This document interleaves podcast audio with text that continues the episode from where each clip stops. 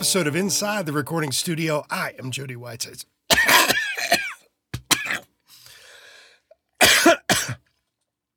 and welcome to another episode of Inside the Recording Studio. I am Jody Whitesides, and with me, as always, is Mr. Chris Hellstrom. How are you today, Chris? I can barely contain my laughter, but I'm good.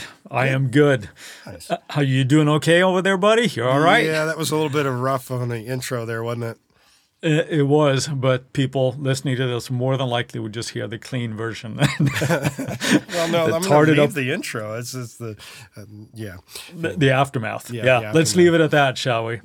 Yeah, we have a listener request episode. It's a little bit more of an opinion piece here on us, but deserves diving into, I suppose. Yes. And um, the listener was asking our take on all-in-one plugins. What do you mean by an all-in-one plugin? That's a good question because I think we need to set some boundaries here of what we're talking about. Okay. Right? Because I know what the listener is asking mm-hmm. because they, they specified a little bit more in the email. Without sort of defining this, one could say that console style plugins, technically, that could be kind of like a all in one, right? Yeah, But- in a sense, it could be. That wasn't the exact ask. Correct. So the question was our take on all-in-one plugins that do a lot of stuff under the hood that we necessarily don't have access to those parameters. Where it's just like, here, twist this knob and it's going to do something. and it's going to be magical. Right. That's what we're talking about today. So that's what we're thinking, what we're thinking, and the listener indeed, all in one plugin. That's the parameter that we're dealing with. Mm-hmm. When I say it and we specify like that, what's the first thing that kind of comes to mind for you when dealing with this? Waves one knob. Yeah, That was the very first one I can even remember. right. I can't remember which one was first, but now there's a whole series of these, right? Yes. I almost want to say it was pumper, whatever it was. It was kind of like a compressor gain raiser kind of thing. Right. I think you might be right. Where it's that, would you just like, okay, do you want more of that? Or even more, even more, or less? Just You turn know, it all just- the way to 12. right. So I turn it up to maximum and rip the knob off. But that's the kind of thing. And now that there's a whole family of those, maybe we should go into that first. Uh, Do you have an initial reaction on those types of plugins? The initial reaction that I have is I did actually use the pumper type one knob. I don't believe that's the name of it.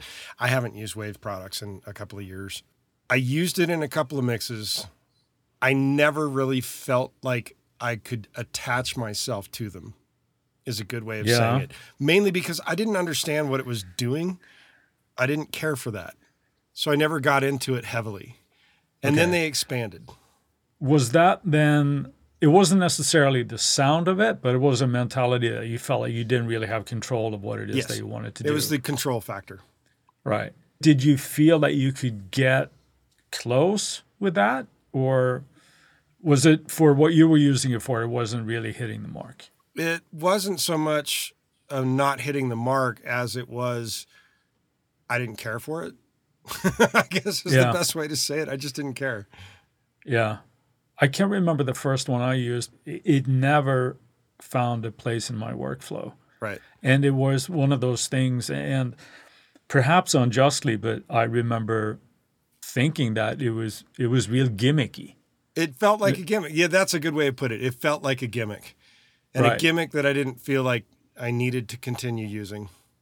Yeah, like I said, it never got a foothold for me. There's probably people out there that use them and swear by them. And that's fine. Yeah, absolutely. For me, it, it was not a thing. I said the next step with this, though, and then I'm going to use waves here again because I think they're The precursor, like the the- grandfathers. they do this more than anybody else, and they have these signature series plugins mm-hmm. where there's the CLA and and Manny Marroquin and Jack Joseph Puig has a series. There's, I think Tony Visconti has them possibly, and there's obviously more than just the one knob. Right. More than meets the eye, too. Most with a definitely. flashy interface.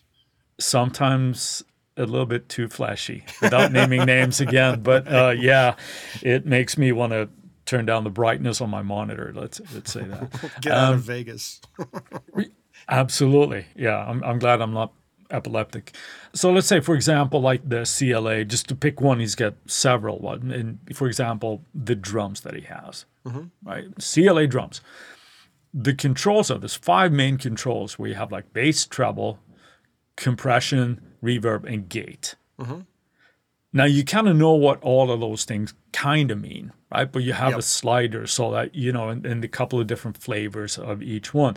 But we still don't understand really what's going on underneath the hood. Let's say, for example, the compressor. Right. What compression ratio are we using? Where's the threshold? Is it changing? Is it doing different types of compression? Mm-hmm. I have a suspicion that it's probably all of that with, with the types that are in it. Because I, I did see actually, I think it was, it might have been on Chris Lord Lord-Alge's one of his social media accounts where somebody anyway had shown sort of like his handwritten notes. Hmm. This is how I want them to work. Right. There's a lot going on, but you sort of get the instant gratification, I guess, of just playing around and and getting the sound, hopefully, that you're wanting Right. right? Have you played around with any of those? I did. I did play around with them when they came out. Uh-huh. and before I stopped using waves altogether. I found it very, very gimmicky. I found it also harder to get a decent sound. Imagine that.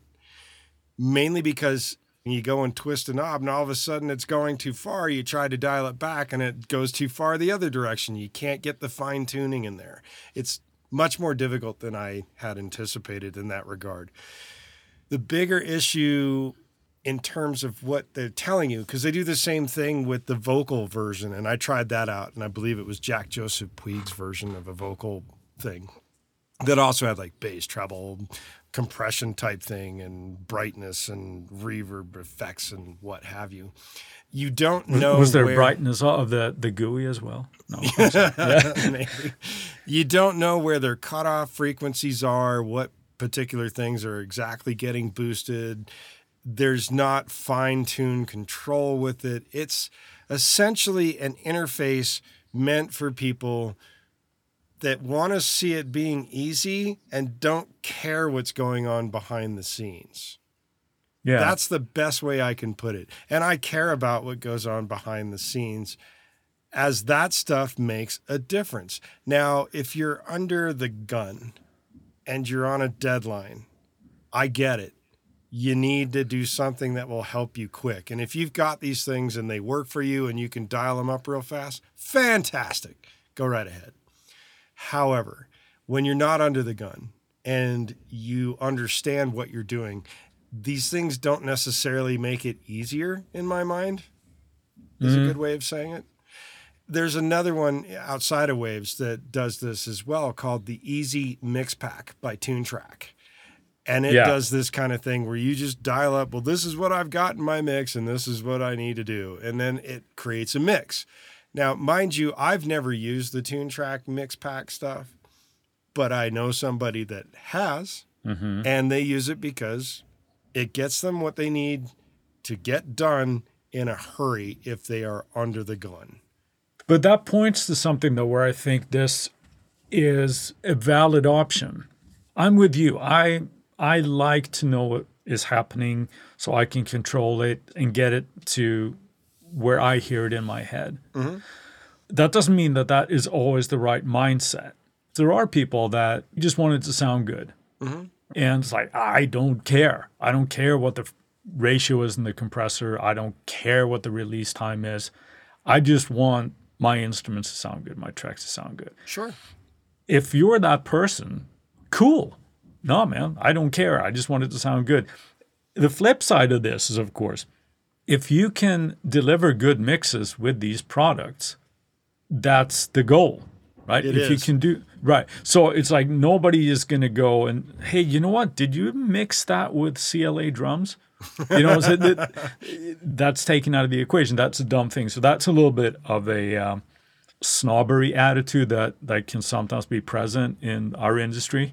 Yes, I and I wouldn't call what I'm saying about the use of this as snobbery.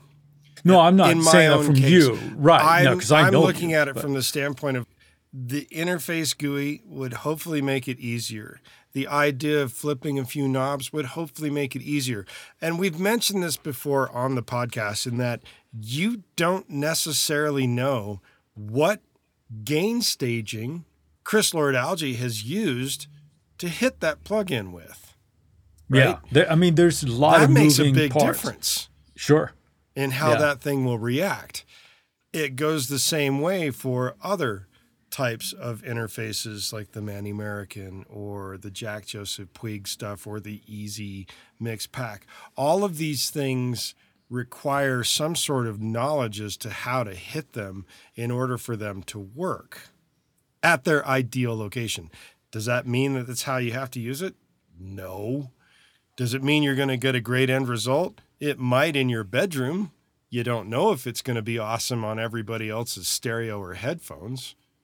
I, I agree with what you're saying there, but I have to push back as well a little bit on that because how it's going to sound in your bedroom or anybody else's system is not a result of that plugin. That's all about your ear and how you're dialing it in.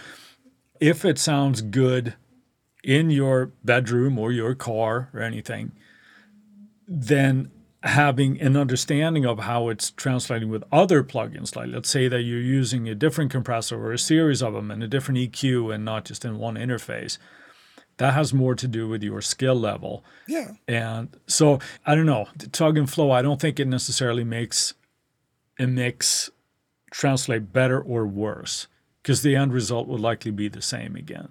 It's just the amount of tweakability that you might desire Sure. that does that. So I don't know, it's a touchy thing. It all comes down to how much control do we want to have?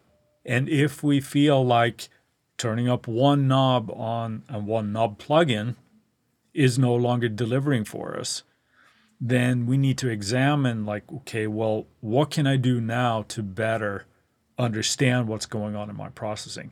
And if you're trying to emulate what's going on with like a one knob, you might really dig down into the documentation for that, and that might not even tell you what is going on. So you have to start that process all over again with learning with, with different uh, parts. But then there's also other types where, in my opinion, I think they straddle the fence here a little bit of all in one, but still giving you some tweakability, if you will. Mm-hmm. And I'm thinking of things like ozone Yes. because that's something that both you and I use, Yep. and you have that optimization where you can say, I'm, I'm talking more on, on a complete mix front here, like on your master bus, where it's like, here's the ballpark of what you're kind of aiming at, and we suggest these settings. When you use the ozone assistant, is what you're saying. Yes, yes. That gives you a starting point. Mm-hmm. If you're happy with that, good. That's all you need to know. But here we have the ability to go back into the components that make up that preset that it's generated for you. Right, because it does actually give you all those components, and then you can click on each one and see exactly what each one is set to in order to understand what it's actually doing. This is straddling a different line, though, from the all in one plugin, I think, in that the ones that we've mentioned previously from Waves and Toontrack and such, they don't necessarily operate on the concept of an AI ish format, whereas Right. Ozone, when you're using the Ozone Assistant, it's AI ish Yes. in that it's making choices and you can yay or nay them or modify them afterwards if it's not doing what you feel like it should do. It's not like you're just given five knobs and all of a sudden you turn those five knobs and you got this perfect mastering chain or perfect EQ setup or compression via ozone. It's a little different in that regard. Is it an all-in-one plugin? You're damn right it is because it comes with a plethora Yeah. of things. But the way it gets to the automated value of it is different. Yeah. it has its feet in two camps there the way i look at it. That mm-hmm. that's not really what this listener was asking about specifically or anything but i think it deserves to be mentioned there. The thing that with a plugin like ozone and there might be others as well it is dependent on the input that you give it. Like this is an this type of a track Right. There are a few kinda where I'm questions that it for. can Right. ask up front to give you a ballpark that it knows. Oh, well, based on this genre and based on our collective data from our testers and other people that we know that use this product, this is what we would recommend, kind of thing, after it listens to the audio. Right. And then, of course, that opens up a whole other can of worms. Like, again, you're dependent on the ear. If that, uh, uh, the person doing the mix or the master in this case or whatever, well, how good does it sound to you? And it doesn't mean that plugins like this do it for you. You still have to listen to the input. And Well, that's the output, rather. idea behind it anyway. It doesn't mean people do. And I think that probably hints at a possibly larger problem because you think or you assume that it's going to do the job for you. Mm-hmm. Not saying that everybody thinks this, but when you're using a plugin like that, it's supposed to take a lot of the decision making out of your control. So you don't have to worry about that. You can just do, I want it louder or I want it to sound like whatever. I want to turn this knob and see how it affects what comes out. Right. And more is always better. So overall of this, now we've ranted about, you know, some of the overarching things that we think of when we're discussing all-in-one plugins here. Uh-huh. But what would you say is it good or bad? Let's start with the good. What do you think when is it a good thing to use these type of plugins? when you don't really care and you need your track to sound reasonably good in a hurry. Generally, I would say that when you're under a deadline of some sort. And while we didn't use this in an instance with myself and someone else who we've had on the podcast before, Robert Navarro. We had a deadline of 6 a.m. where we were working all night from midnight to 6 a.m. getting something done for a commercial Yeah. had we had an all-in-one plugin or two to work with the sounds that we were dealing with, would we have gotten it done faster? I don't know. We got it in right on the deadline at 6 a.m. Would it have mm-hmm. been nice to have been able to finish it at four and go to sleep and sleep the other two hours? Sure. Right. Another one that, that I want to not correct you on, but I just want to make sure that I clarify because I know what you're saying. Mm-hmm. When you said when you don't really care, we're thinking how we're saying that. I'm, I'm explaining how- what you meant here, and I Right. don't mean to sound, but it's when you don't care how the sausage is made. You know, it's not like you don't care about your music. You care what it sounds like, but you don't care what kind of compressor is being used, or you don't care about this. It's like I know if I use this plugin, I set it up like this on my guitar track, it's going to sound amazing. How it gets there, don't care.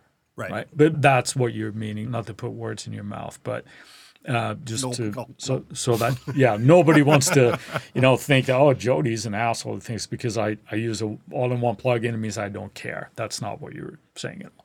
No, I think if you want to use it, use it. What's the bad stuff about these things?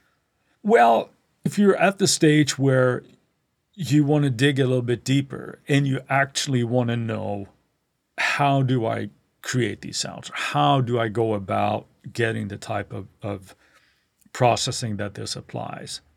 Then you might not have that option to sort of backtrack in the plugin and see what kind of compressor is used, what kind of EQ curve is being used. Is there any clipping going on? What is happening, right? Mm-hmm. So I think that's a negative, right? If we want to do that, we're going to have to start learning about these tools, and that's something that you and I talk about ad nauseum, like learn, learning your It's gear. the whole and- concept of this thing, isn't it?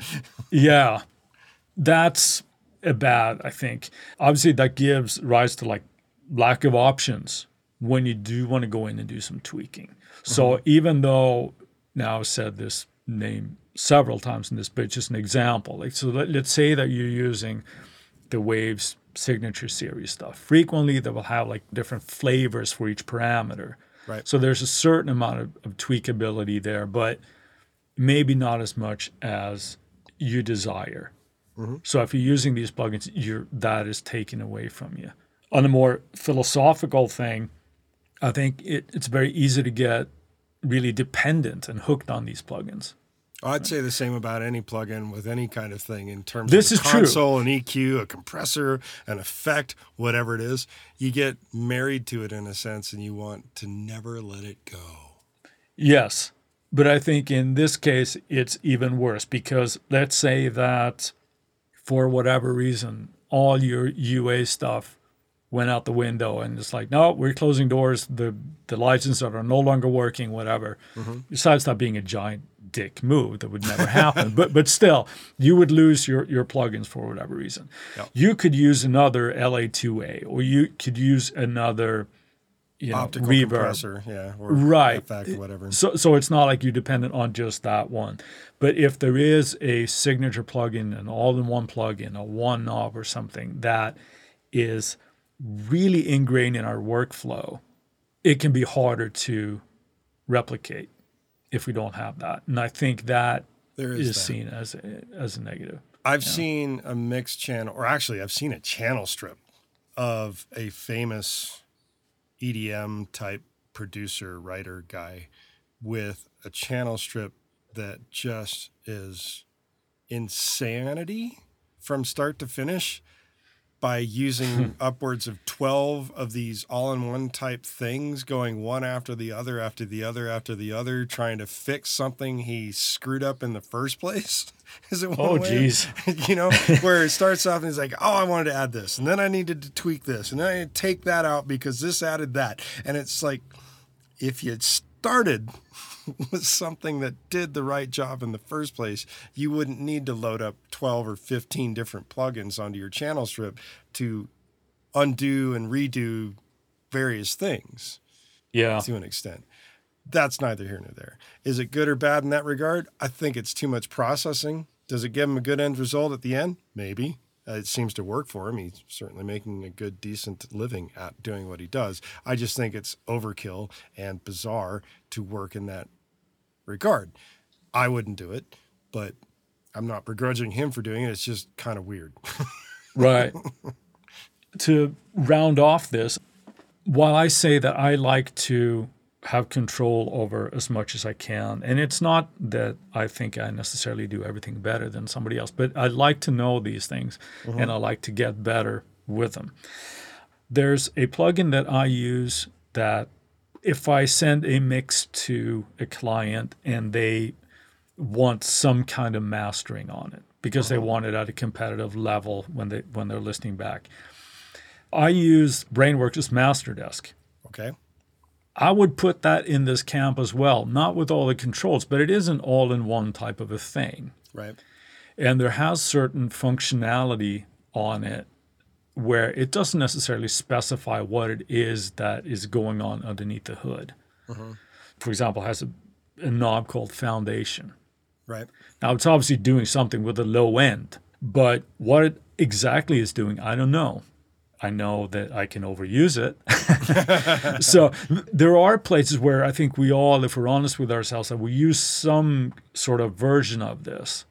For my money, it comes down to how I am hearing stuff. So those decisions are not made by the plugin. I have to make them as I'm listening and monitoring in my system here. Right. Well, and to go along the line of the mastering console type thing, IK Multimedia has one by a friend of mine, Gavin Lurssen. He's got a mastering console all in one setup as well. I've not used it. I think it's awesome that he's done it. It certainly would be nice to have a plug-in that by a six-time Grammy-winning mastering engineer in your arsenal if you need it. Yeah. But it's one of those things too. I mean, we, we touched on this a little bit before you hit record here today.